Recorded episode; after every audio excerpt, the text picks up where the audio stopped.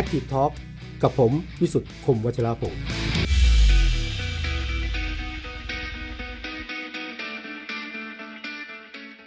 สวัสดีครับท่านผู้ชมครับ Active Talk นะครับมาพบกันตามนัดหมายนะครับ วันนี้เราพบกันในวันที่สถานการณ์ด้านของผู้ติดเชื้อโควิดยังไม่ลดลงขณะเดียวกันนะฮะเรื่องจำนวนเตียง แล้วก็เรื่องของโรงพยาบาลกลับมาสู่ภาวะที่เรียกว่าวิกฤตสุดๆนะฮะตอนนี้หลายฝ่ายนะฮะบอกว่าภาพที่ไม่เคยเห็นก็ได้เห็นภาพที่รอเตียง แล้วไม่มีหน่วยงานมารับก็ยังเกิดขึ้นอยู่นะครับ วันนี้ก็เลยมาหาทางออกลูกอีกทีหนึ่งมาดูครับว่าสถานการณ์จริงๆเป็นอย่างไร แล้วก็มีข้อเสนอนะครับ ว่าถ้างั้นโดยเฉพาะยิ่งกรุงเทพมหานคร ปิดมหานครสักเจ็ดวันได้ไหมให้เขาที่เขาทำแล้วค่อยเปิด นะฮะขณะเดียวกันก็มีข้อเสนอนะครับว่ามันไม่ถึงขนาดจะทำอะไรไม่ได้นะฮะสาธารณสุขยังไปได้ การแก้ปัญหาเรื่องนี้ยังมีเกิดขึ้น เราจะมาคุยกันเรื่องนี้นะครับ ปิดเมืองก็เสี่ยง เปิดเมืองก็เสี่ยง ปิดเมืองก็อาจจะอดเอาก็ได้นะวันนี้ผมวิสุทธิ์คมพัชรพงศ์แล้วก็คุณอาชีรวิทย์เลิศบำรุงชัยน้องทัศน์อยู่กับเราครับสวัสดีน้องทัศน์สวัสดีทุกท่านด้วยนะครับสวัสดีครับสวัสดีครับสวัสดีครับสวัสดีครับอ่าครับ คุณหมอสองท่าน คุณวันนี้เพื่วันนี้กัคือรับครับมีคุณหมอสองท่านครับครับ รองศาสตราจารย์นายแพทย์นิธิพัฒน์เจียรกุลนะครับท่านนายกสมาคมอุระเวชแห่งประเทศไทยในพระบรมราชูปถัมภ์นะครับ ก็อยู่กับเราเช่นเคยนะฮะอีกท่านหนะครับสวัสดีครับ คุณคุณหหมมออสมศักดิ์สวัสดีครับ คุณสมหมอสมศักดิ์อัตศินครับท่านอธิบดีกรมการแพทย์ครับคุณหมอสวัสดีทุกท่านนะครับสวัสดีครับสวัสดีน้องทัศน์เชิญคเลยครัรับบสวัสดีครับครับอยากอยากจะเริ่มที่คุณหมอสมศักดิ์ก่อนเลยครับ อยากให้คุณหมอช่วยฉายภาพสถานการณ์เตียงภาพรวมตอนนี้ครับว่าเป็นยังไงบ้างครับผม ครับเออก็จริงๆหลายท่านก็คงพอทราบ ต้องบอกว่าตั้งแต่เมษามาเนี่ยนะครับ น่าจะสองเดือนมาเนี้ยคนไข้ในกรุงเทพนี่แตะหลักพันมาเกือบตลอด คือเกินเดือนแน่ๆนะครับ แล้วก็แตะพันในเกือบสองเดือนแล้วนะครับ ผมขออนุญาตถ้าจะใช้สไลด์ฉายภาพเตียงให้ดูแล้วกันนะครับ ขอขอสไลด์ที่ส่งผมส่งไปให้ด้วยครับเอ่อตัวสไลด์นี่จะเห็นตัวแนวโน้มนะครับ ตัวจำนวนนี่อาจจะผิดกันเอ่อผิดไปหลักสิบเพราะมีการอัปเดตทุกวันนะครับ ถ้าจะกรุณาขึ้นสไลด์ให้ดูหน่อยได้ไหมครับที่เป็นเตียงกรุงเทพและปริมณฑลที่มีสามสี่ครับสไลด์อ่าย้อนกลับไปนิดหนึ่งครับ ย้อนกลับไปสไลด์ที่สองครับ น่าจะมีมีอาจแก้ไขปัญหาเทคนิคนิดนึง แต่ผมเห็นตัวเลขคอ่าร่าวๆโอเคเมื่อตะกี้คุณหมอคือ คือค่อนข้างที่จะเหลือเหลือเตียงไม่เท่าไหร่เนี่ยคุณหมอ มันมันมันเป็นเพราะอะไรฮะเอาเอางี้ก่อนดีกว่าก่อนที่เราจะไปดูสถานการณ์เนี่ยคุณหมอว่าตัวเลขทำไมมันไม่ลดลงเลยครับ ทั้งที่อ่าความพยายามของเรามันก็มี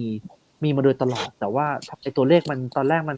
พันคนขยับมาเป็นสองพันแล้วก็ล่าสุดสามพันคนติดกันสองวันแล้วเนี่ยครับ มันมันคือหมอคิดว่ามันเกิดจากอะไรอะฮะขอขออนุญาตเดี๋ยวเรางี้ก่อนนะเราโฟกัสในกรุงเทพก่อนครับนะครับขออนุญาตครับโฟกัสในกรุงเทพครับที่ว่าสามพันสี่พันนี่คือทั่วประเทศถูกไหมครับอ่า แต่ว่าจริงๆเนี่ยตัวเลขในกรุงเทพเนี่ยมันแตะหลักพันมาเกินเดือนนะครับครับ ก็ถ้าอันเนี้ยฮะที่ผมอยากให้ช่วยกันดูเนี่ยนะครับ ก็จะเห็นชัดว่าขออนุญาตขออนุญาตดูแค่สักนะครับ ไม่ทราบได้ยินเสียงไหมครับ มีโทรศัพท์เข้าได้มายินครับนี่ได้ยินได้ยินนะครับ เอ่อได้มียินครับได้ยินครับดูดู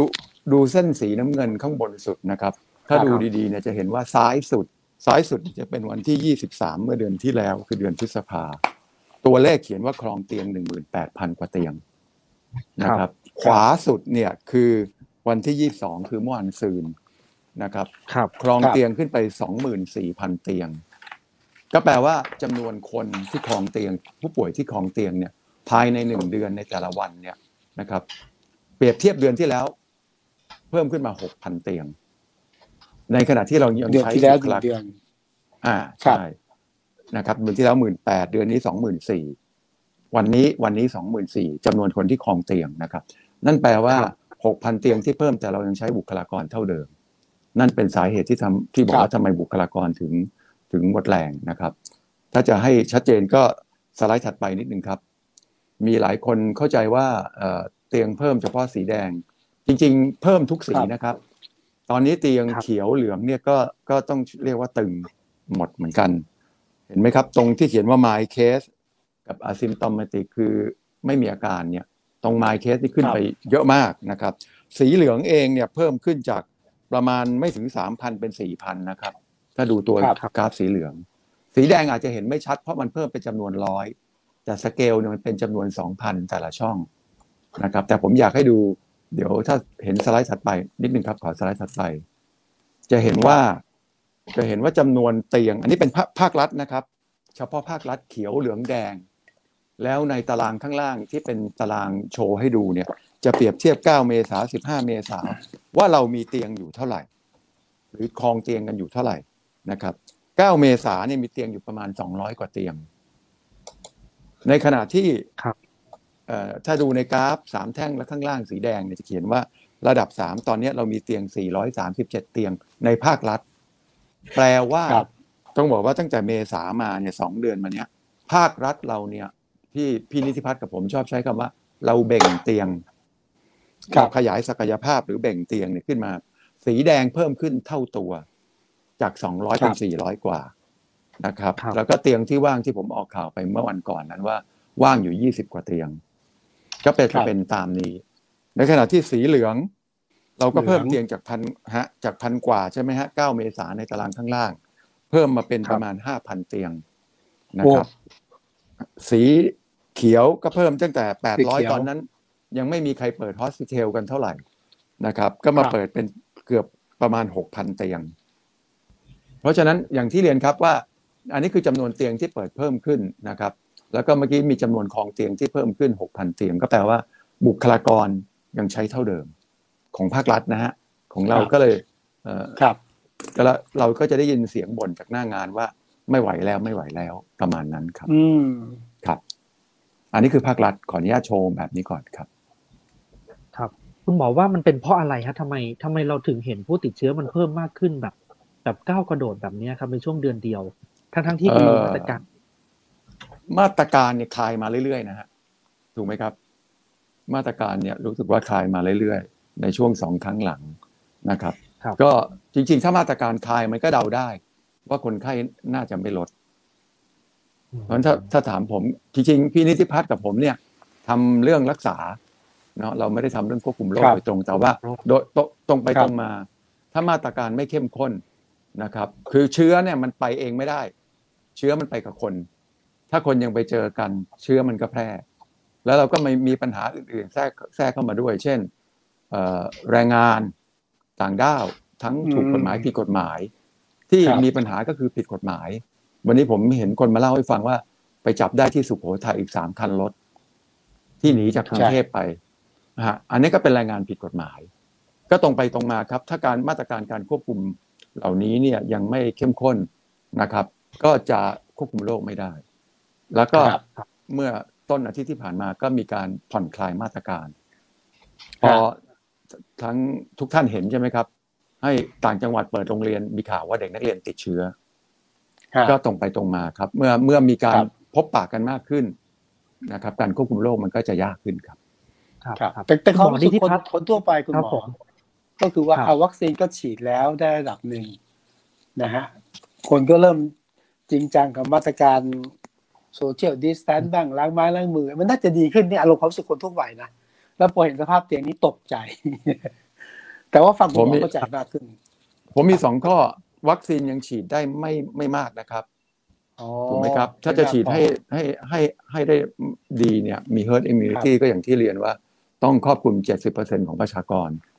นะครับ ตอนนี้น่าจะไม่ยังไม่ถึง 10%ดี นั่นนั่นประเด็นแรกไม่ถึง10%ประเด็นครับประเด็นที่สองทุกท่านคงได้ข่าวอิสราเอลแล้ว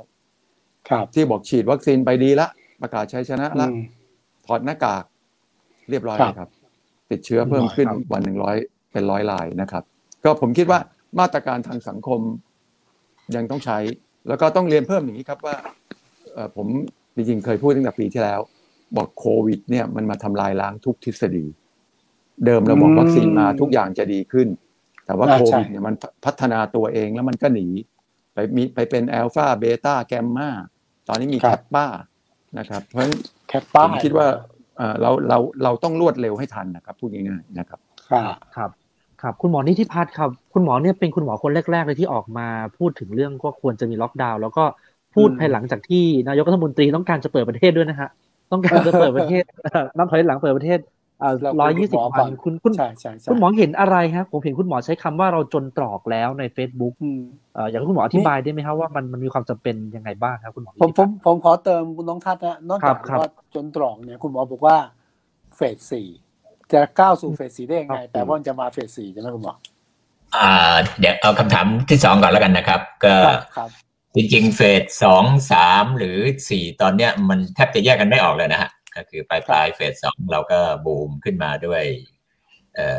อสถานบันเทิงที่แถวทองหล่อใช่ไหมครับ แล้วเสร็จนั้นก็ตามมาด้วยระลอกสงกรานต์แล้วก็ยาวไปถึงป่านนี้ยังไม่เลิก ก็ทุกคนคงเห็นด้วยว่ามันคงเป็นสามนะฮะเพราะว่ามันมีหนึ่งเชื้อก็ต่างกันเอ่อสถานที่พื้นที่ที่เกี่ยวข้องก็กระจายไปทั่วประเทศ ทีนี้ที่ผมใช้คำว่าสี่ก็หมายถึงว่าเอ่อมันเริ่มมีการ เพิ่มจำนวนขึ้นมาเร็วในช่วงช่วงสิบวันหลังนี้นะครับ แล้วก็จริงๆก็ไม่ได้เร็วมาก แต่มันไม่ยอมลดตามที่เราระวังเออไม่ยอมลดครับก็อาจจะมีการสายพันธุ์เอ่ออื่นเข้ามาเกี่ยวข้องและมากกว่าเอ่อสายพันธุ์อังกฤษอัลฟาเดิมและเรากำลังกังวลกันเรื่องเดลต้าจะเข้ามาเกี่ยวข้องหรือก็ก็ส่วนตัวก็คิดว่ามันน่าจะเป็นเอ่อระลอกสี่ในความหมายที่ว่ามัน เอ่อเริ่มควบคุมไม่ได้กันฉะนั้นครับคำถามที่พิธีกรตอนแรกที่น้องนัทถามตอนแรกว่าครับเอ่อส่วนหนึ่งเอ่อทำไมตอนนี้เราเรารู้สึกว่าเอ่อเตียงมันไม่พอเอ่อทางจริง ๆ แล้ว ส่วนหนึ่งก็คือว่ามันมีคนไข้ใหม่ คนไข้หนัก คนไข้อาการรุนแรงเนี่ย เติมเข้ามาในระบบเร็วครับในช่วงเจ็ดถึงสิบวันนี้ ซึ่งมันก็น่าจะบ่งถึงว่ามันน่าจะมีการเอ่อ ระบาดอีกแบบหนึ่งแล้วที่มันไม่เหมือนเดิมนะครับอันนั้นก็เป็นครับพื้นฐาน ทีนี้ในในคำถามที่สองว่าเอ่อทำไมถึงออกมาพูดว่ามาเราจนตรอกต้องเออจริงๆเนี่ยเราเราทั้งหมดผมพยายามพูดทุกวงว่าที่เราคุยกันเนี่ยเราตีกรอบอยู่แค่คนไข้โควิดนะฮะแต่จริง ๆ อย่าลืมว่าสามเดือนที่ผ่านมาเนี่ย เราไม่เคยพูดถึงคนไข้ที่ไม่ใช่โควิด ที่ยังมีอยู่ 95เปอร์เซ็นต์นะฮะครับคนไข้ประเภทนี้ไม่ได้ลดเลย คนไข้ประเภทนี้ถูกเบียดบัง ผมใช้คำว่าเบียดบังก็หมายถึงว่า คนไข้ต้องถูกเลื่อนการตรวจ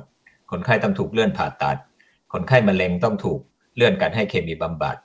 เอ่อครับคนไข้บางอย่าง คนไข้โรคปอดของผมที่จำเป็นจะต้องมีการตรวจสมรรถภาพปอด เพื่อประเมินว่าหนึ่งปีที่ผ่านมาเนี่ยแย่ลงหรือเปล่า ผมรักษาได้ผลดีหรือเปล่า ก็ต้องถูกเลื่อนยังไม่ได้ถูกทำครับเราไม่เคยพูดถึงกันเลยว่าคนไข้ที่ไม่ใช่โควิดเนี่ยเกิดอะไรขึ้นกับเขา นะครับนั้นเรายอมทนโดยการพยายามที่จะเอ่อรับมือกับคนไข้โควิด ที่เพิ่มขึ้นเพิ่มขึ้นเพิ่มขึ้นทุกวัน สุดท้ายผมก็กลับมานั่งมองว่าเอ๊ะ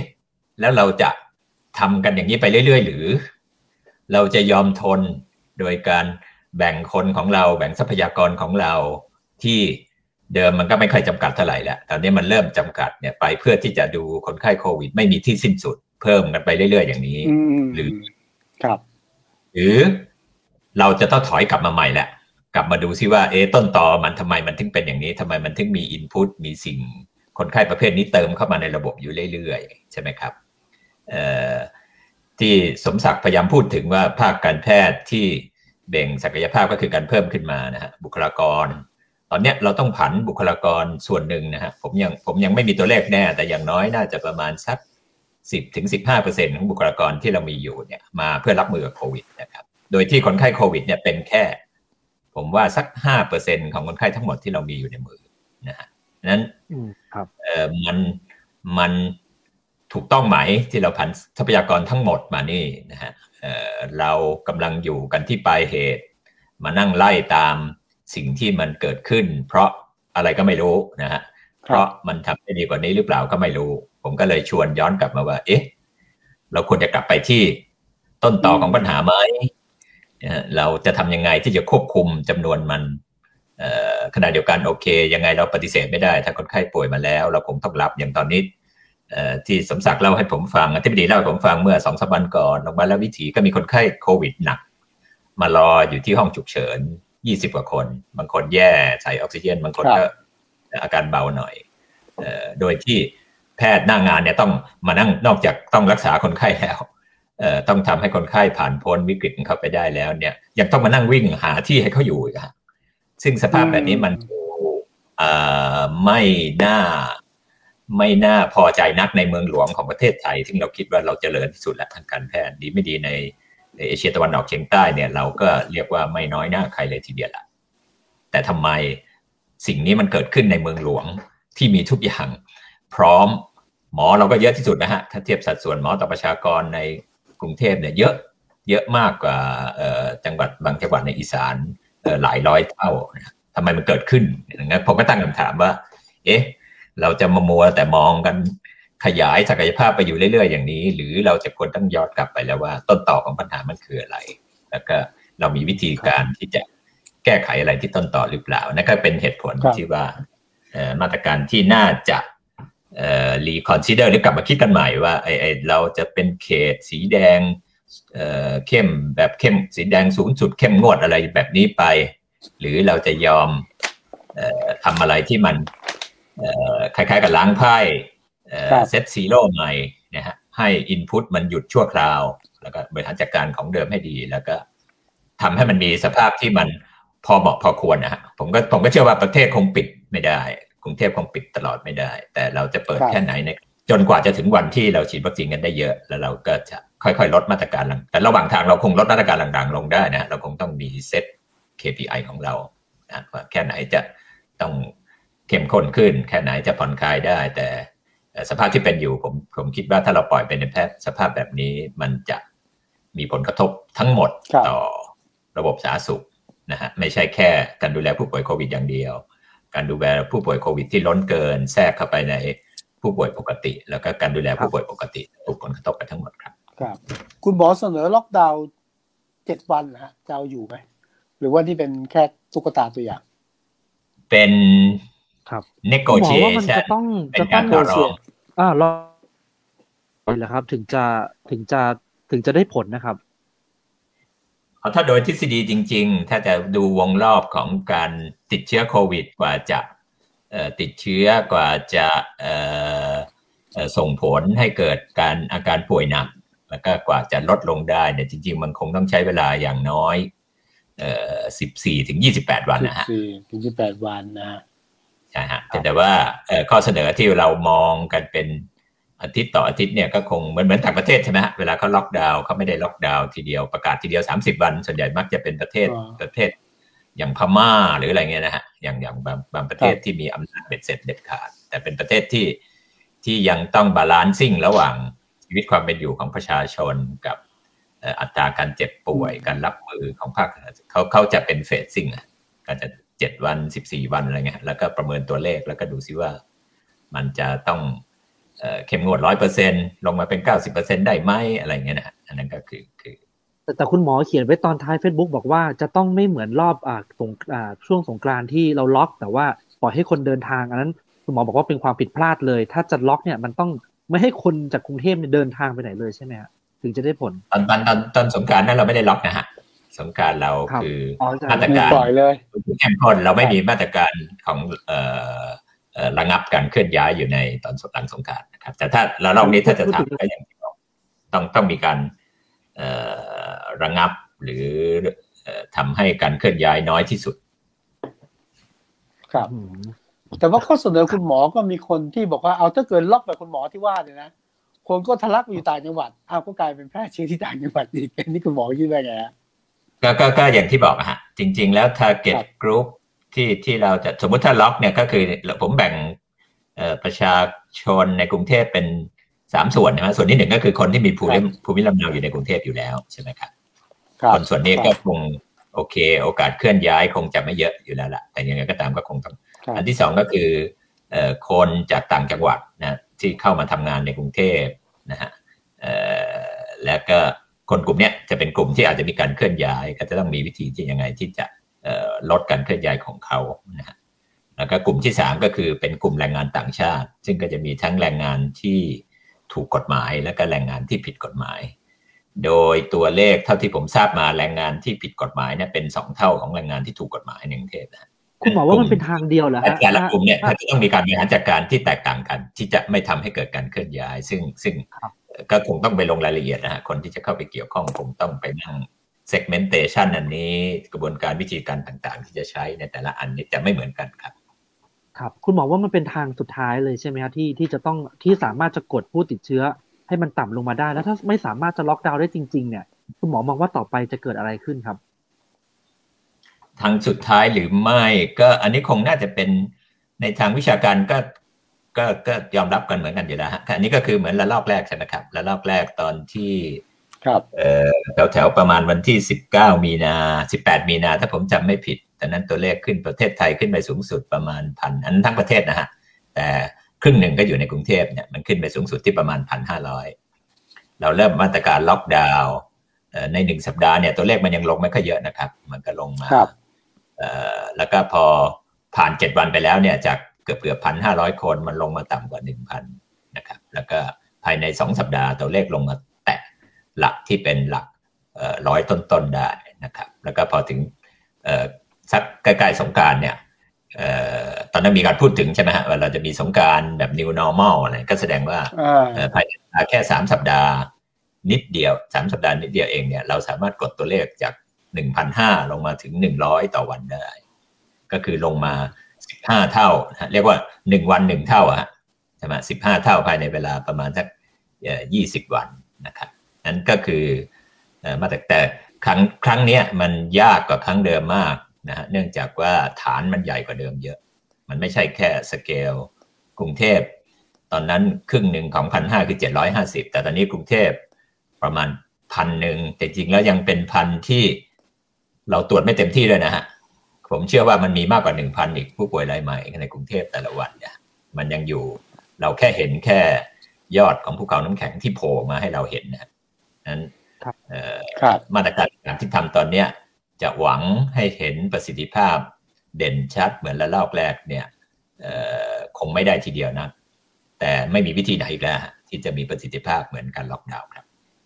ครับเอ่ออยากถามที่คุณหมอครับสมศักดิ์ครับต่อเลยครับผมดูเหมือนว่าผมคิดแทนรัฐบาลเลยนะครับ ผมคิดว่าน่าจะยากที่จะล็อกดาวน์แล้วก็ตัวเลขผู้ติดเชื้อเนี่ย ถ้าไม่ล็อกตอนนี้มันอยู่ที่สามพัน ถ้าปล่อยแบบนี้ไปเรื่อยๆเอ่อวันนี้ผมคิดว่า4,000นะครับสี่พันแล้วใช่ไหมฮะวันนี้ผมคิดว่าวันนี้มันสี่พันวันนี้สี่ครับผม ในในในในอนาคตเนี่ยในสัปดาห์สองสัปดาห์ผมว่าก็คงจะเพิ่มมากขึ้น ทีนี้อยากให้คุณหมอพูดถึงแผนที่ที่คุณหมอบอกว่าเบ่งเบ่งเตียงออกไป แล้วก็จะต้องเตรียมบุคลากรเข้ามาเพิ่มเนี่ย มันมันทำได้ไหมฮะ มันทำได้ถึงระดับไหนรองรับอีกเท่าไหร่ครับ คือคือเอ่อทางการแพทย์เราก็เราก็พยายามเต็มที่นะครับเอ่อครับพี่นิติพัฒน์ ไม่ทราบเสียงผมหายแน่เลยอ๋อเชิญได้มายินดีครับได้ยินเขามาตีนคครัรับบตีนครับท่านโอดีเคท่านครับดีครับ เพราะว่ามีมีครับต้องต้องเรียนงี้ฮะไม่ผมไม่แน่ใจพี่นิติพัฒน์จะเห็นด้วยไหมนะ แต่ว่าก็มีการปรึกษาหารือกันภายในกระทรวงนะครับ ว่าแล้วก็คุยกับทางโรงเรียนแพทย์นะครับเอ่อทางเราเรียกว่าเป็น U Hosnet นะครับ University Hospital Network ท่านประธานคือเอ่ออาจารย์สุรศักดิ์พี่สุรศักดิ์นะครับ รุ่นเดียวกับพี่นิติพัฒน์นี่แหละรู้สึกนะครับ เป็นผู้อำนวยการรามา ท่านก็ไปไปหา สถานที่นะครับ ผมขอสไลด์แยกที่เป็นสไลด์แยกอะครับ ที่ครับเตรียมเอาไว้นะครับ ว่าเราก็มีเอ่อที่เราเตรียมเอาไว้ว่าถ้าเป็นไปได้เนี่ย ตอนนี้ที่มีสถานที่แล้วนะครับ ที่มีสถานที่แล้วเนี่ยก็จะมีอยู่สามแห่งนะครับ ที่มีเตียงที่พร้อมจะเป็น ICU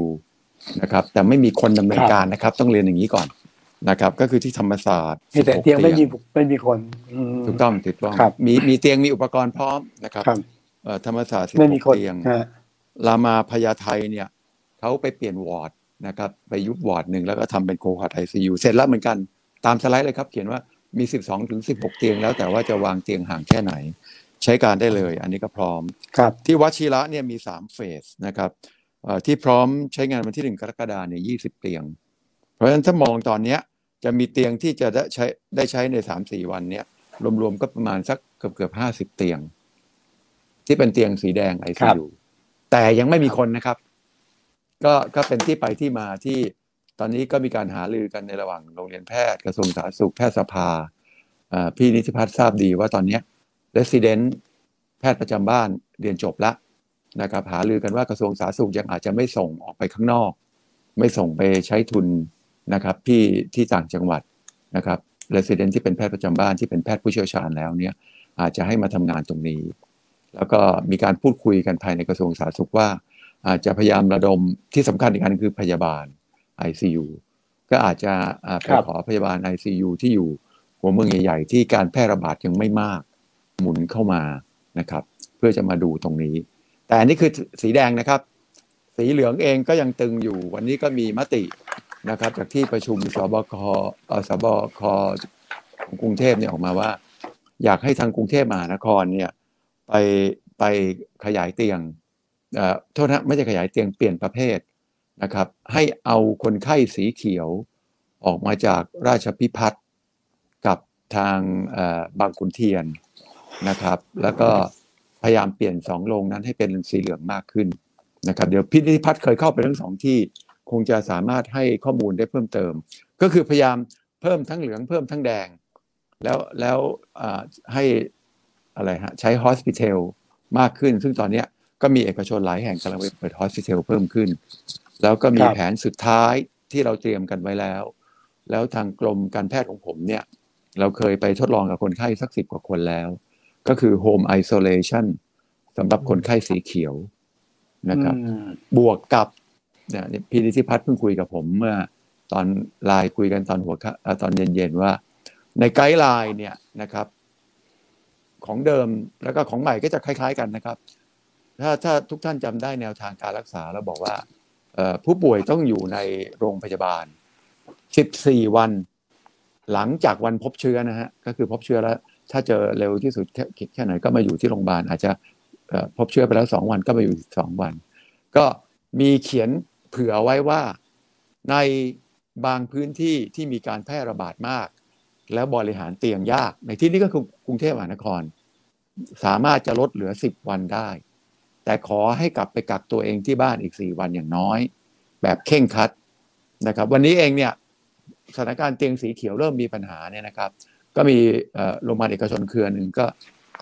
โทรมาหาผมเลยบอกเนี่ยท่านอธิบดีสามารถ จะลดเหลือ 10 วันได้เลยไหมผมบอกโดยหลักการนะครับเอ่อแนวทางการรักษาเขียนไว้อย่างนั้นอยู่แล้ว ลดได้เป็นหลักการนะครับ แต่ไม่ได้อยากให้ใช้กับทุกครับคน ขอให้ดูว่าคนคนนั้นเมื่ออยู่บ้าน เขาทำโฮมไอโซเลชันด้วยตัวเองเนี่ยคือเขามีห้องที่เขาอยู่คนเดียว ถ้าเป็นไปได้มีห้องน้ำแยก พร้อมจริงๆไหมนะครับ ถ้าห้องน้ำไม่แยกคือเขาต้องใช้ห้องน้ำเป็นคนสุดท้าย คือเรามีใครทีเรียหลักเกณฑ์ชัดเจน ถ้าทำไม่ได้เนี่ยยังไงก็ต้องมานอนโรงพยาบาล ซึ่งผมคิดว่าอืมเอ่อเอ่อถ้าในแรงงานต่างด้าวเนี่ย ถ้าโรงงานสามารถทำโรงพยาบาลสนามในโรงงานได้นะอันนั้นจะเป็นเรื่องที่ดี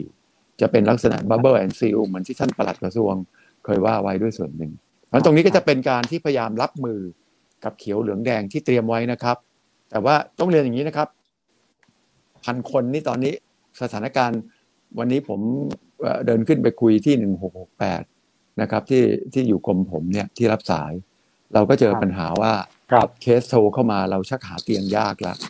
อันนี้ในกรุงเทพแค่พันคนนะครับ ซึ่งเมื่อกี้พี่นิติพัฒน์พูดไว้แล้วว่า ที่เราเห็นเนี่ยอาจจะเป็นภูเขาน้ำแข็งนะครับ ยังมีอีกส่วนหนึ่งอืมที่ยังไม่ไม่ได้ออกมาหาเรา แล้ววันนี้ก็มีโรงพยาบาลที่ประกาศว่าไม่รับตรวจงด AR ไม่รับครัลิกษานิกแล้วไม่รับตรวจแล้วเพราะว่าดูแลอ่าเพราะว่าโรงพยาบาลเตียงไม่มีอะไรเงี้ยเพราะผมคิดว่าอาจจะมี คนไข้ที่ติดเชื้อในชุมชนอีกเยอะ ถ้าเราพยายามหาเคสกันจริง ๆ ซึ่งหลักก็จริง ๆ ผมก็เห็นด้วยว่าต้องหาให้ได้เยอะ แล้วก็แยกเขาออกมาให้เร็วนะครับ ไม่งั้นเขาจะแพร่กระจายเชื้อต่อเป็นลูกโซ่ ผมก็กลัวที่พี่นิติพัฒน์พูดนะครับ ว่ามันอาจจะเดี๋ยวจากสี่พันทั่วประเทศจะเป็นหมื่นพะอ่าหมื่นคน แล้วในกรุงเทพอาจจะขึ้นไปถึงสามสี่พันเฉพาะกรุงเทพนะครับ ซึ่งถ้าถ้าถึงตอนนั้คนรับเนี่ยพยายามทำโฮมไอโซเลชันแล้วเหลืองก็ยังจะเยอะ ไม่รู้จะรับไหวหรือเปล่าครับ คุณหมอมีเส้นไหมครับว่ารับได้วันละเท่าไหร่ ถ้าถ้าเพิ่มเตียงอย่างที่คุณหมอบอกแล้วอ่าเอาระดมคุณหมอที่เพิ่งเรียนจบอย่าเพิ่งไปต่างจังหวัดมาแล้ว เอาพยาบาลต่างจังหวัดเข้ามากรุงเทพแล้วเนี่ย เพิ่มเตียงแล้วเนี่ยมันมันรับได้อีกสักเท่าไหร่อะต่อวันนะครับ เอาเอาอย่างนี้ฮะจุดเป็นจุดตายจริง ๆ เนี่ยน่าจะอยู่ที่สีแดงนะครับครับ จุดเป็นจุดตายเนี่ย ตอนนี้สีแดงเนี่ยพี่นิติพัฒน์คงเห็นด้วยกับผม ถ้าค่าเฉลี่ยเนี่ย นะครับ จะเป็นประมาณสามเปอร์เซ็นของคนไข้ใหม่ ก็คือสมมุติว่าถ้ามีพันคน กรุงเทพพันคนมาตลอดนะครับ อย่าลืมนะครับ แปลว่าเราต้องการเตียงครับใหม่เลยเนี่ยวันละสามสิบเตียงเฉพาะสีแดงนึกออกใช่ไหมครับ สมมุติพันคนไปเรื่อยๆเนี่ย เราต้องการเตียงสามสิบเตียงนะครับ คูณทุกสิบวันสี่วันอะก็ก็สี่ร้อยกว่านะครับ แต่คนไข้เนี่ยจะอยู่ส่วนใหญ่เนี่ยจะอยู่ยาวกว่าสองอาทิตย์ ในสีอ่าถ้าเป็นสีแดงแล้วเนี่ยนะครับ นั่นแปลว่าถ้าพันคนเนี่ย ต้องการประมาณสี่ห้าร้อยเตียง ซึ่งตอนเนี้ยเราเราก็ใช้สี่ห้าร้อยเตียงเนี่ยหมดละใช่ครับ เราก็จะครับใช่กำลังขยายอีกสี่ห้าสิบเตียง ประเด็นครับคือเหมือนที่ผมบอกครับถ้าคนไข้มันขึ้นไปถึงสองพันคนในกรุงเทพมหานคร เราต้องการจะเอาเตียงเตียงที่ไอไหนซีมาให้หกสิบเตียงต่อวัน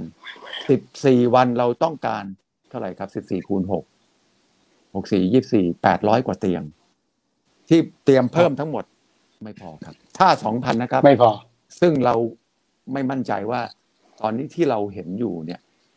เราเห็นทั้งหมดหรือยังนะครับ อันนั้นเป็นที่ไปที่มาที่ผมคิดว่าพี่นิติพัฒน์ก็เลยอยากให้ล็อกดาวน์ใจผมผมก็คิดว่าต้องเพิ่มมาตรการเข้มข้นนะครับ ที่รัฐบาลคุณควรจะต้อง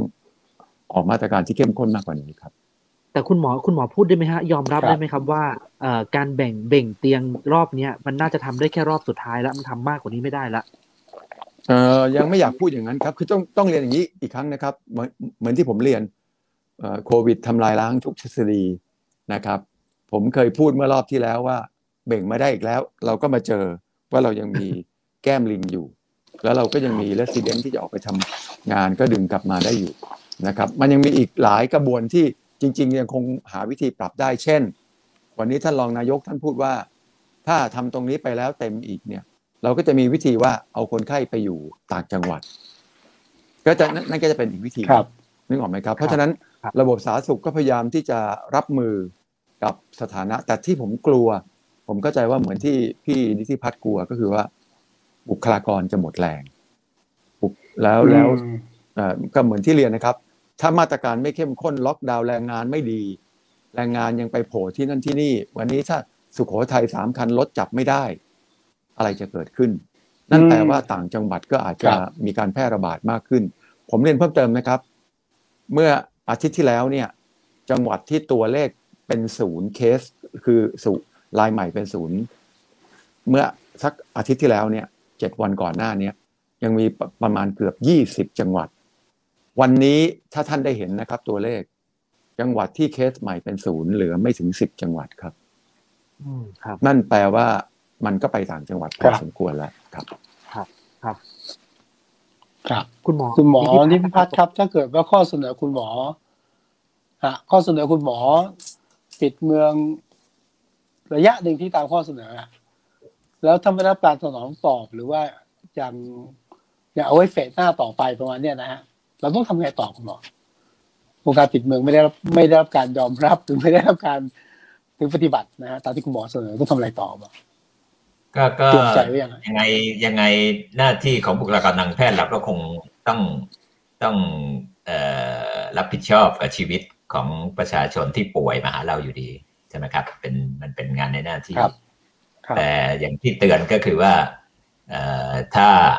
เราไม่คิดใหม่ทำใหม่ตอนนี้ สิ่งที่จะเกิดขึ้นก็คือว่าอืมสภาพการดูแลผู้ป่วย ที่ผมจะพยายามเน้นก็คือว่า ผู้ป่วยที่ไม่ใช่โควิด เนี่ยครับจะลดลงนะครับ นั้นก็คิดเอาอืมว่า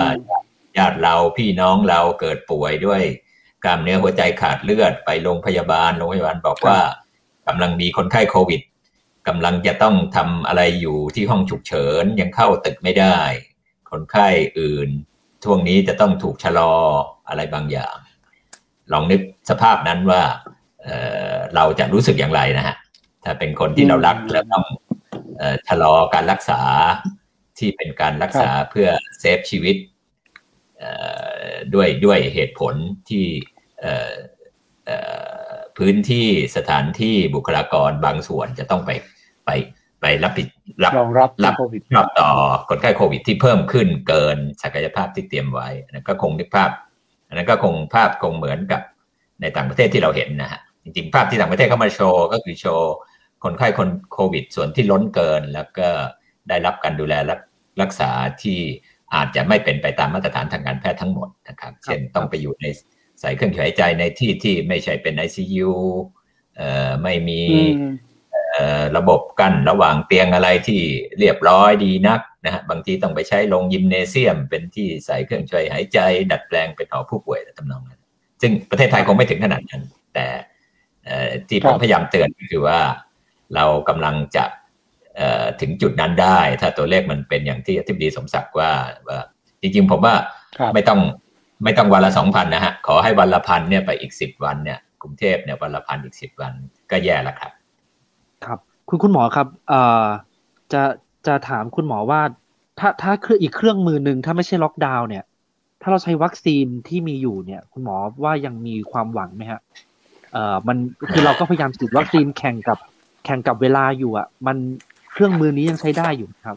ในระยะเวลาที่เราแข่งกับได้เวลาได้ครับแต่อีกอย่างน้อยหนึ่งเดือนนะถ้าเราฉีดซิโนแวคสองหนึ่งเข็มเข็มแรกในซิโนแวคจะยังช่วยอะไรไม่ได้มาก มีภูมิขึ้นสักสิบเปอร์เซ็นครับต์ฉีดสองเข็ม แล้วต้องอีกสองอาทิตย์หลังสองเข็มนะฮะ ก็คือหนึ่งเดือนถึงจะเห็นผลที่ซิโนแวคจะช่วยลดการป่วยตายเอ่อได้ค่อนข้างมีประสิทธิภาพ ก็หนึ่งเดือนหลังฉีดอันหนึ่งเดือนนับจากนี้นะฮะสองถ้าฉีดแอสตราเซเนกาเข็มแรก ภูมิคุ้มกันจะลดการป่วยตาย หลังฉีดสองอาทิตย์ได้ประมาณสักห้าสิบกว่าเปอร์เซ็นต์นะครับเอ่อครับแต่เข็มที่สองของแอสตราก็คืออย่างน้อยอีกสองเดือนนะฮะงั้นในหนึ่งเดือนนับจากเนี้ย ต่อให้เราฉีดวัคซีนพรุ่งนี้อีกเอ่อตอนนี้กรุงเทพผมไม่แน่ใจเอ่อเอ่อน่าจะฉีดไปสักหกเจ็ดแสนแปดแสนนั่นทำนองนี้นะฮะก็คงแค่ประมาณสักสิบถึงยี่สิบเปอร์เซ็นของประชากรกรุงเทพทั้งหมดเนี่ยแต่อีกแปดสิบเปอร์เซ็นยังไม่ได้ฉีด ครับ เพราะฉะนั้นเอ่อไม่ทันนะฮะ เอาแค่เอ่อนี้ฉีดอีกระดมฉีดไปอีกสักสิบเอ่ออีกสัก ห้าแสนคนเท่ากรุงเทพก็ไม่ทันเห็นผลนะฮะในสองอาทิตย์นี้ นี่นี่ยังไม่นับคุณรวมสายพันธุ์อยากถามใหม่ใช่ไหมคุณหมอใช่ครับสายใช่ครับแอฟริกาในแง่ว่าใต้เดลเอ่ต้าอเบอาจต้าจะที่กำลังปจะระมาสิทธิภาพของวัคซีนอาจจะไม่เต็มร้อยเหมือนเดิมเอ่อสำหรับสายพันธุ์ดั้งเดิม หรือสายพันธุ์อังกฤษที่ยังพอไวต่อวัคซีนระดับหนึ่งเนี่ยก็ครับก็ผลที่ได้อาจจะไม่เต็มที่นักนะครับ อยากถามตอนทั้งนี้คุณเบหมอต้านิติเบพัฒน์ต้ามาครับครับเชิญเชิญน้องทัศน์เบต้าคือเบอยากต้าถามกำลังมาฮะแอฟริกาใต้ตกลงครับครับเห็นครับเห็นเป็นได้ยินมาว่าจะไม่สับวัคซีนก็เอาไม่อยู่ อันนี้ข้อเที่จริงเป็นยังไงฮะเออเท่าที่ผมทราบอยู่นะครับ เดลต้าเป็นอยู่แต่ว่าใช่ไหมจะต้องมีการเอ่อวัคซีนที่เราใช้อยู่เดิม อาจจะต้องมีการเพิ่มเติมอะไรบางอย่าง ปรับเปลี่ยนอะไรบางอย่าง อาจจะต้องมีเข็มสามช่วยเสริม ไข้วัคซีนที่จะทำให้ประสิทธิภาพครอบคลุมเดลต้าแล้วก็อาจจะสายพันธุ์อื่น ๆ ที่ที่มีการกลายพันธุ์ไปในช่วงนี้นะครับอยากถามข้อมูลจากทั้งคุณหมอนิติพัฒน์แล้วก็คุณหมอสมศักดิ์ก็ด้วยด้วยก็ได้นะฮะก็คือซีโนแวคเนี่ย คือวันนี้มันมีข่าวว่าสองสามวันละมีมีข่าวว่าบุคลากรทางการแพทย์ฉีดซีโนแวคสองโดสก็ยังติด อันนั้น อันนั้นก็เข้าใจได้เพราะเรา รับทราบข้อมูลมาตลอดว่าซีโนแวคเนี่ยมันก็คือไม่ได้ป้องกันการติดเชื้อแต่อยากถามอย่างนี้ครับว่า พอฉีดไปครบสองเข็มแล้วเนี่ย ถ้าติดเชื้อเนี่ยจะอยู่ที่ระดับใดครับ อยู่ที่สีเขียวไหมหรือว่าฉีดไปสองเข็มแล้วก็ยังขึ้นมาเป็นสีเหลืองได้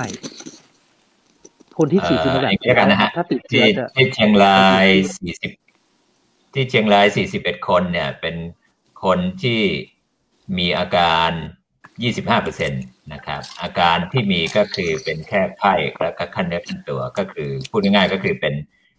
ถ้าเป็นคนปกติแล้วมีอาการแค่นี้เราก็จัดเป็นสีเขียวนะครับครับเอ่อมีหนึ่งรายที่เอ็กซเรย์เห็นมีฝ้าผิดปกติเล็กน้อย แต่ไม่ได้มีอาการของปอดอักเสบก็อาจจะอยู่ค่อมๆระหว่างอาจจะเป็นเหลืองอ่อนๆหรือเขียวแก่ๆดังน้องเนี่ยนะอีกเจ็ดสิบห้าเปอร์เซ็นต์นะก็คือสามสิบคน ไม่มีอาการเป็นการตรวจเชิงลุกก็คือหมายถึงว่าผู้สัมผัสอ๋อครับ จริงๆแล้วถ้าเราไปดูเนี่ย40คนในบุคลากรการแพทย์ที่เกิดเนี่ยเอ่อผมไม่แน่ใจตัวเลขของที่เชียงรายฉีดในบุคลากรทั้งหมดเท่าไหร่นะครับ ครับเอ่อผมเชื่อว่าน่าจะอย่างน้อยน่าจะสักสี่พันเป็นอย่างน้อยนะจริง ๆ แล้วอันนี้ก็คือแค่สิบเปอร์เซ็นของคนที่ฉีดเรามักจะขยายด้านที่มันเป็นปัญหา แต่เราไม่เคยพูดด้านที่มัน ไม่เป็นปัญหาหรือด้านดีอะฮะครับครับอืมใช่ด้านดีผมมักผมจะพูไม่ดเคยมีใครพูดถึง และก็มักจะไม่เคยมีใครขยายความคือโอเคคือผมก็อาจจะมีในอีกอีกอีกเก้าสิบเปอร์เซ็นเนี่ยจริงๆอาจจะมีบางคนติดเชื้อก็ได้แต่เราไม่ได้ไปตรวจจริงๆผมให้ถึงอาจจะมีการติดเชื้อได้ทั้งแต่แต่ตอนเนี้ยคงไม่ยังยังไม่น่าจะติดนะฮะเพราะว่าถ้าดูตัวเลขในเชียงรายเนี่ยเอ่อการติดเชื้อในชุมชนมันไม่เยอะนะผมก็เชื่อว่าบุคลากรอีก 90%ที่ฉีดไปยังไม่มีปัญหาอะไรนะครับครับ สิ่งครับที่สอนเราอีกอย่างหนึ่งจากเอาเบรกที่เชียงรายคืออะไร คือว่าฉีดวัคซีนแล้วห้ามปราดตกเอาอ่าบุคลากรที่ระบาดที่ส่วนหนึ่งเนี่ย เป็นเป็นเพราะว่ามีการเอ่อยังเอ่อไม่ไม่ไม่ระมัดระวังตัวเองดีนะผมไม่ได้ไม่ได้กล่าวโทษอะไรนะครับแต่หมายถึงว่าฉีดวัคซีนเหมือนกับที่ตอนเนี้ยที่เรากำลังส่วนหนึ่งผมเชื่อว่า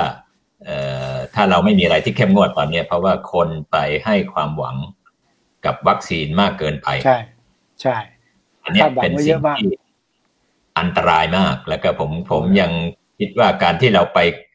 หมายหมายถึงว่าผมไม่ไม่ไม่ได้หมายความว่าดาวไซด์เอ่อประสิทธิภาพหรือประโยชน์ของวัคซีนนะอันนั้นต้องพูดประชัดแต่ต้องพูดเสมอว่าวัคซีนเป็นเครื่องมือเดียว ไม่ใช่เครื่องมือเดียว และไม่ใช่เครื่องมือสุดท้ายในการควบคุมการระบาดของโควิด วัคซีนจะต้องใช้ประกอบกับมาตรการอื่นๆ จนกว่าภูมิคุ้มกันหมู่เกิดขึ้นแล้ว ถึงจะค่อยๆผ่อนคลายเอ่อมาตรการควบคุมโรคลงครับอ่ามีนาได้ยินบอกคุณหมอฮะว่าฉีดแล้วไม่เป็นไรฉีดแล้วไม่เป็นไรที่ได้ได้ยินคำพูดเกิดขึ้นเยอะๆนะฉีดแล้วโอเค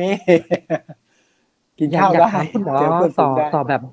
อยากถามคุณหมอต่อแบบนี้ฮะว่า ถ้าอย่างนั้นเนี่ยคือตอนนี้ซีโนแวคเนี่ยเราแทบจะเป็นครึ่งครึ่งๆอะครับ ผมคิดว่าครับระยะใกล้แล้วก็ระยะไกลเนี่ย ถ้าคนได้รับวัคซีนซีโนแวคเนี่ย ถ้าติดเชื้อก็คือน่าจะเป็นผู้ป่วยสีเขียว มันน่าจะสอดคล้องกับแนวคิดหรือว่านโยบายที่ที่คุณหมอจะให้เป็นอยู่ใน home isolation นะครับ ผมผมคิดว่าถ้าคงจะไปถึงจุดนั้นถ้าถ้าตัวเลขพุ่งขึ้นแบบนี้ครับเอ่อครับสำหรับคนที่ต้องอยู่ในผู้ป่วยที่เป็นสีเขียวเนี่ยคุณหมอ อืมเอาเอาเอาเอาเอากรณีที่ฉีดซีโนแวคก่อนนะฮะเขาจะต้องรักษาตัวยังไงครับ ถ้าฉีดวัคซีนแล้วติดเชื้อแล้วไม่มีอาการ หรือมีแค่ไข้เนี่ยอยู่บ้านได้ไหมฮะ แล้วต้องรักษาได้เหมือนไข้หวัดธรรมดาไหมฮะได้ครับก็ก็คงอย่างที่เอ่อสมศักดิ์พูดถึงก็คือ Home Isolation เป็นทางเลือก แต่มีข้อแม้ว่า Home Isolation ต้องหมายความว่าต้องมีการแยกตัวจากผู้อื่นและสิ่งแวดล้อมจริงๆจังๆนะครับ ไม่ใช่บอกว่าจะอยู่หอที่บ้านแต่ยังออกเดินไปซื้อของที่เซเว่นยัง มีอืมเพื่อนมาเยี่ยมมีคนมาเยี่ยม อันนั้นไม่เรียก Home Isolation นะยังไปใช้ห้องน้ำร่วมกับคนอื่น ยังมีคนอื่นก็กินข้าวในบ้านกินข้าวกันก็เดินเข้าไปทักทายเขาไม่ถูกอะ Home Isolation ก็ต้องอยู่แต่ในห้องมตัวเองต้องอยู่กี่วันครับเสื้อผ้าข้าวของเครื่องใช้ก็ห่อใส่ถุงส่งออกมาให้คนซัก หรือถ้าดีที่สุดก็คือซักด้วยตัวทุกอย่างช่วยเหลือตัวเองหมดนะฮะมีคนอื่นเอาอะไรไป supply แล้วรอครบวันก็ค่อยออกมาจากห้อง อันนั้นคือ home isolation คร บครบวันนี่คืออืมสิบสี่วันใช่ไหมครับคุณหมอหลังจากวันที่ตรวจเชื้อใช่ครับใช่ไหมฮะใช่ครับประมาณ14วันครับ คุณหมอสมศักดิ์ครับ home home isolation นี่มีโอกาสประกาศใช้ได้จริง ๆ เมื่อไหร่นะฮะเห็นพูดกันมานานแล้วอะครับ ต้องคุณหมอรอรอสักช่วงไหนแล้วครับ หรือว่าเอ่อกำลังจริงๆต้องเรียนอย่างนี้ครับ ว่าเวลาจะประกาศมาตรการอะไรเป็นมาตรการที่เหมือนกับใช้โดยทั่วไปเนี่ย เราจะต้องเอาเข้าศูนย์ปฏิบัติการฉุกเฉินของกระทรวงสาธารณสุขก่อนครับนะครับ คือทางกรมเนี่ยเคยเอามาตรการ Home Isolation เนี่ย ไปเข้าเอิ่มศูนย์ปฏิบัติการฉุกเฉินที่เรียกว่า EOC นะครับ Emergency Operating Center เพื่อให้ EOC approve ตัวเขาเรียกว่าตัวตัวมาตรการเองเนี่ย approve ไปแล้วแต่การประกาศใช้เนี่ยขึ้นอยู่กับสถานการณ์การระบาดของโรคนะครับ เพราะว่าอย่างช่วงเนี้ย เดี๋ยวพรุ่งนี้ก็จะนำเรื่องนี้เข้าไปหาลือนะครับ ต้องเรียนเพิ่มเติมครับเอ่อทางกรมเคยทดลองแล้วนะครับ น่าจะลองไปถึงตอนนี้สิบกว่ารายละ สำหรับรายที่เขาเป็นไงบ้างครับดีครับครับคือจะเป็นรายที่เขาไม่ยอมมาแอดมิดอันนี้พูดตรงๆ มีหลายคนที่อืมไปตรวจแล้วก็อ่าโดยเชิงลุกหรืออะไรไม่ก็ยอมตามเนี่ยผครัลบออกนะครับ เราโทรไปตามด้วยซ้ำนะครับ ไม่ยอมมาแอดมิดพอไม่ยอมมาแอดมิดเราก็เลยส่งเครื่องมือไป Home Isolation เพิ่มเติมจากพี่นิติพัฒน์เมื่อกี้นะครับ ว่าไม่ใช่ว่าอยู่บ้านเฉยๆนะครับ ตอนนี้สปสชเนี่ยเขาออกออกมาแล้วว่าอืมคนไข้คนนั้นต้องขึ้นทะเบียนกับโรงพยาบาล นะครับ แล้วก็มีค่าใช้จ่ายด้วยโรงพยาบาลสามารถเอ่อไปเบิกจ่ายจากสปสชได้ อย่างน้อยค่าเครื่องมือ เราจะเอาปลอดวัดไข้ไปให้คนไข้ เราจะเอาเอ่อที่วัดออกซิเจนในกระแสเลือด หรือ pulse oximeter ที่หนีบหนีบหนีบนิ้วอะฮะท่านคงเคยเห็นเนาะที่วัดออกซิเจนเนี่ยครับไปให้คนไข้ที่บ้าน เขาต้องวัดไข้นะครับวัดอุณหภูมิ อย่างน้อยวันละสองครั้งเช้าเย็น แล้วก็เราจะมีการ tele คุยกับคนไข้วันละสองครั้ง ให้เขา report ว่าอาการเป็นยังไงครับไข้มีไหมนะครับออกซิเจนในกระแสเลือดเท่าไหร่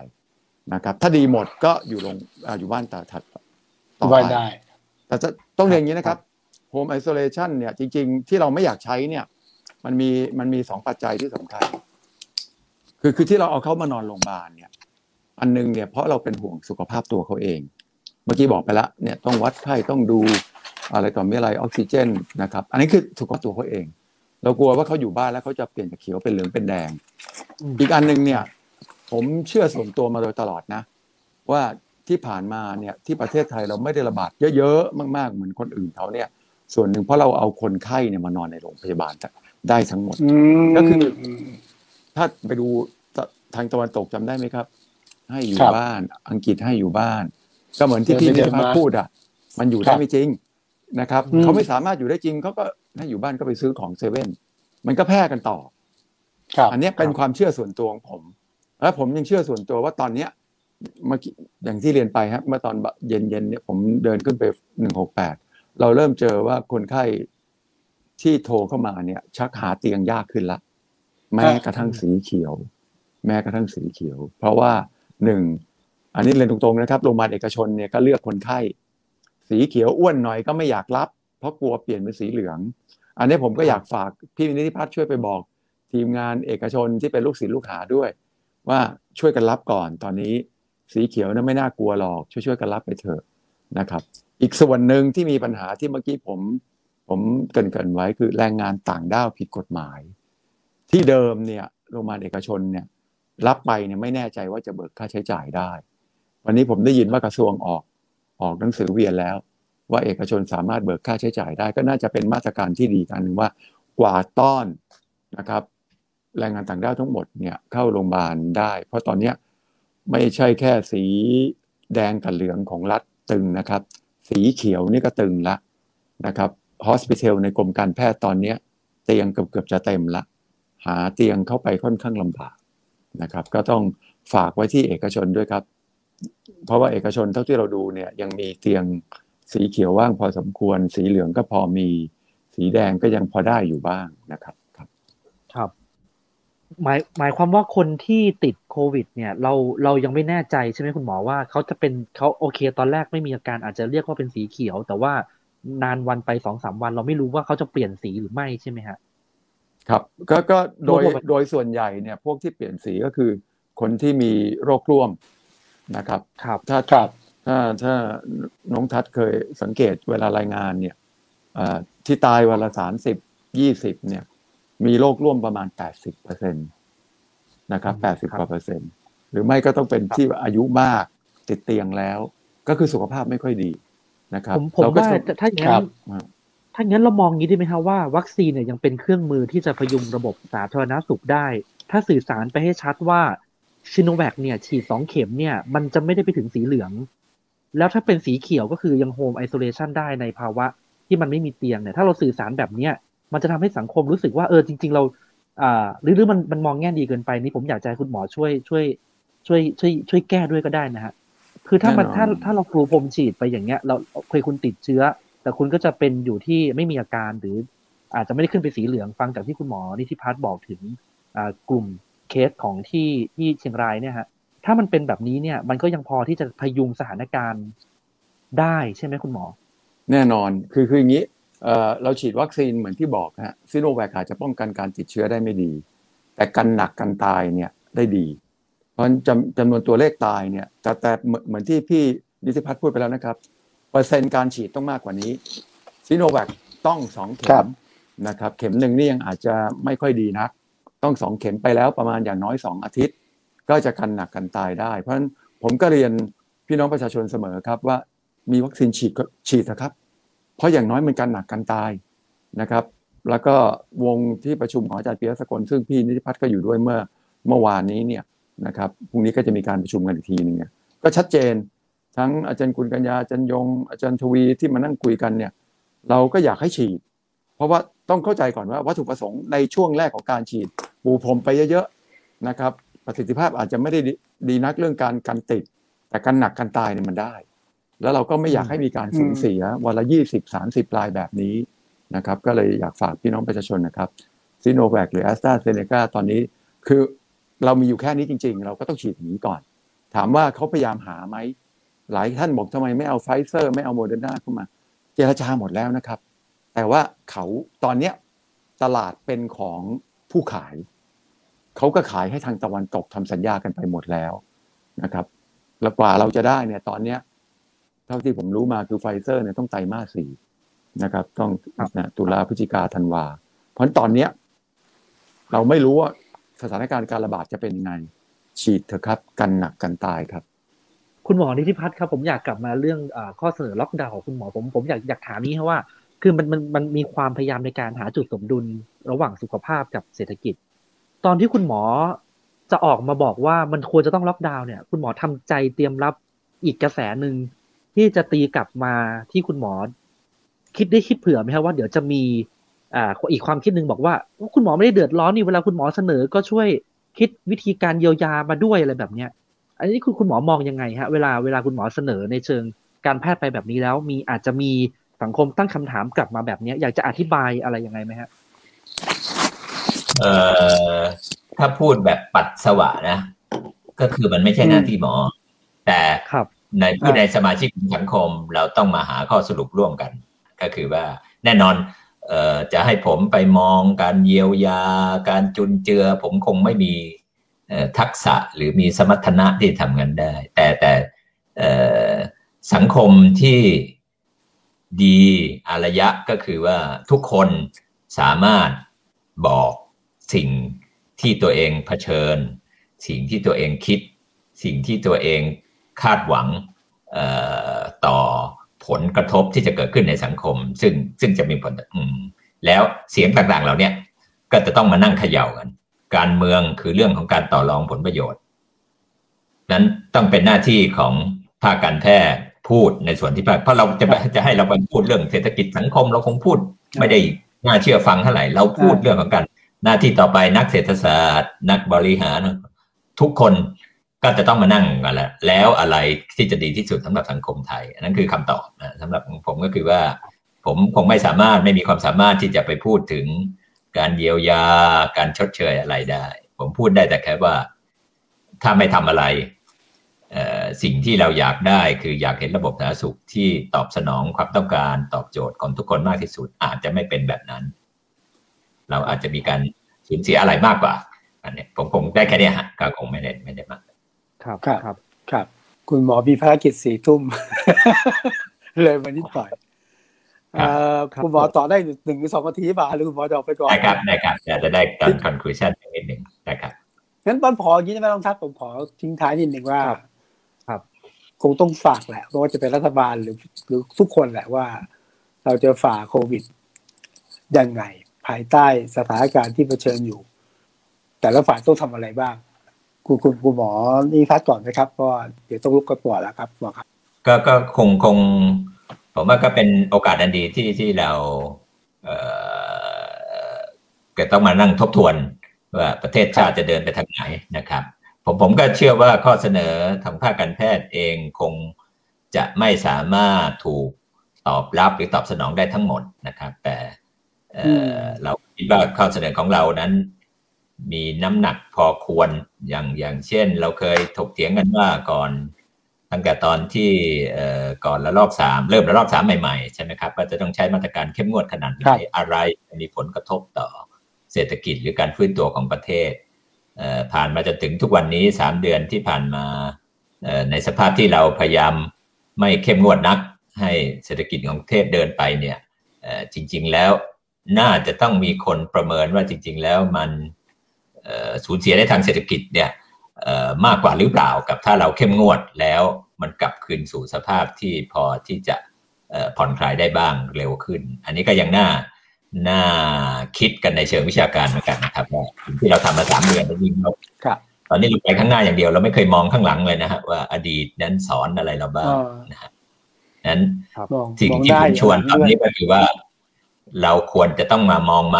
ว่าถ้าเรายังทำกันไปแบบนี้แบบที่เราคิดเราเคยชินเนี่ยข้างหน้าเราจะไปเจออะไรนะเรามีวิธีที่จะเปลี่ยน เราจะคิดใหม่ทำใหม่ เราจะเปลี่ยนอนาคตบางอย่างได้หรือเปล่านะฮะถ้าเราเริ่มทำอะไรตอนนี้นั่นคือก็ก็ก็เป็นการ challenge หรือท้าทายความคิดที่ที่กำลังกระทำอยู่กันตอนนี้ครับ ครับครับ คุณหมอสมศักดิ์อะครับ มีอะไรอยากจะอ่าอ่าใช้พื้นที่ตรงนี้อธิบายกับประชาชนไหมครับแต่ผมแต่ผมคิดว่าคนที่อยู่ในระดับนโยบายที่จะเป็นคนเคาะว่าจะจะต้องล็อกดาวน์หรือไม่ล็อกดาวน์เนี่ยฟังข้อมูลคืนนี้แล้วน่าจะหนักใจพอสมควรว่าจะจะไปยังไงต่อ คุณหมออยากจะอยากจะสื่อสารอะไรไหมฮะคุณหมอสมถ้าศักผมดิ์ครับเติมเติมจากพี่นิติพัฒน์นิดเดียวครับว่า ก็ก็ผู้กำหนดนโยบายก็ต้องตัดสินใจ ว่าครับเจ็บ เจ็บหนัก ทีเดียวแล้วจบ หรือจะเจ็บกลางๆอย่างนี้ไปเรื่อยๆ ไม่รู้จะจบเมื่อไหร่ แล้วทุกอย่างอืมผมเห็นด้วยกับพี่พี่นิติพัฒน์นะครับเอ่อเอาเอาข้อมูลมาโชว์กันนะครับ ก็คือเอาความจริงมาพูด เอาความโปร่งใส เอาความจริงกับความโปร่งใสเนี่ยมากลาง แล้วก็มีการประเมินทั้งสองข้าง ว่าไอ้คำว่าเจ็บหนัก มันเจ็บแค่ไหน การปิดเลยเนี่ย ไม่ได้หมายความว่ามันสมมติถ้าอ่าเอาตามที่นิติพัฒน์ว่าล็อกดาวน์นะครับ จะมีกลุ่มไหนที่เจ็บ แล้วจะเยียวยาเขาได้ไง ผมเห็นด้วยหมอเราไม่เก่งเรื่องนี้นะครับ ก็ให้นักเศรษฐศาสตร์ลองช่วยคิดดู ว่าจะจะมีกระบวนการเยียวยากันยังไงนะครับครับกับถ้าจะเอาเจ็บแบบนี้ ผมเรียนตรงๆนะครับ มีคนบอกด้วยซ้ำว่า เจ็บแบบนี้ไปเรื่อยๆเนี่ย ไม่รู้จบเมื่อไหร่นี่เผลอๆเสียหายมากกว่าหรือเปล่า อย่าลืมนะครับครับ นี่ครับเรื้อรังมาตั้งแต่เมษานี่จะสามเดือนแล้ว แล้วเราเราไปห้างนี่ยังเหมือนเดิมไหมครับ ก็ไม่เหมือนเดิมเลยนะครับ มันก็ยังอืมคน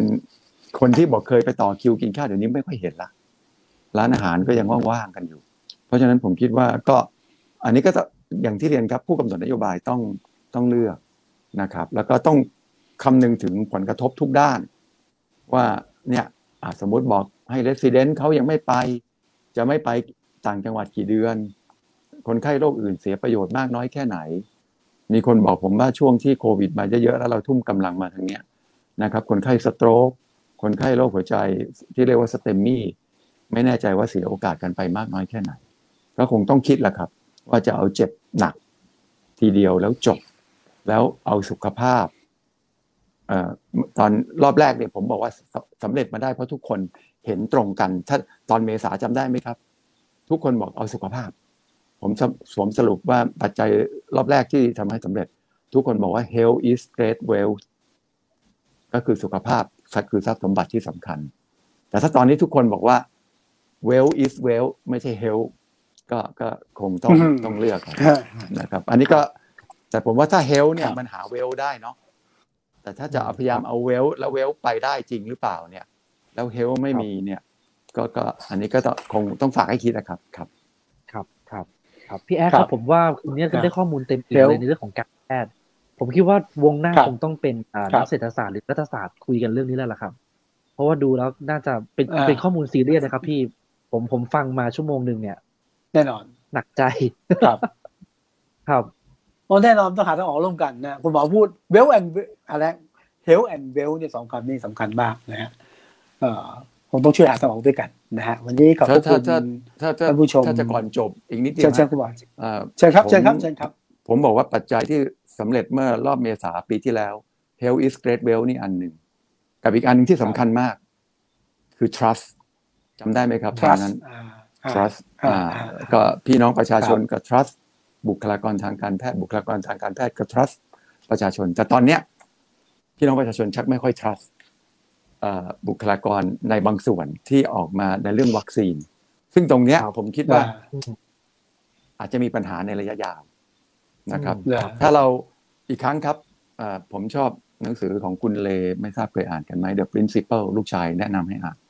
เขาบอกว่าครับสำคัญที่สุดเมื่อกี้พูดไปแล้วฮะคือต้อง total transparency แล้วก็ radical truth ก็คือเอาความจริง ความจริงที่จริงจริง ๆ กับความโปร่งใสจริง ๆ เอามากางกันครับ ครับแค่นั้นก็หวังยากนะคุณหมอก็แต่ว่าขอให้อันนี้ก็ไม่ทราบครับ ผมครับแต่ผมกับพี่นิติพัฒน์น่าจะคิดคล้าย ๆ กันก็คือว่าเอาใช่ความจริงมาพูด เอาความโปร่งใสครับมาบอก แล้วเราจะครับได้ให้ผู้กำหนดนโยบายก็เลือกไปนะครับอืมผมเชื่อว่าคนเชื่อสิ่งที่คุณพูดและคิดเหมือนกันกับที่คุณหมอนะฮะ หรือที่ผู้ตัดสินใจที่จะเลือกว่าอย่างไงนะฮะวันนี้ขอบพระคุณทุกท่านนะฮะขอบพระคุณเอ่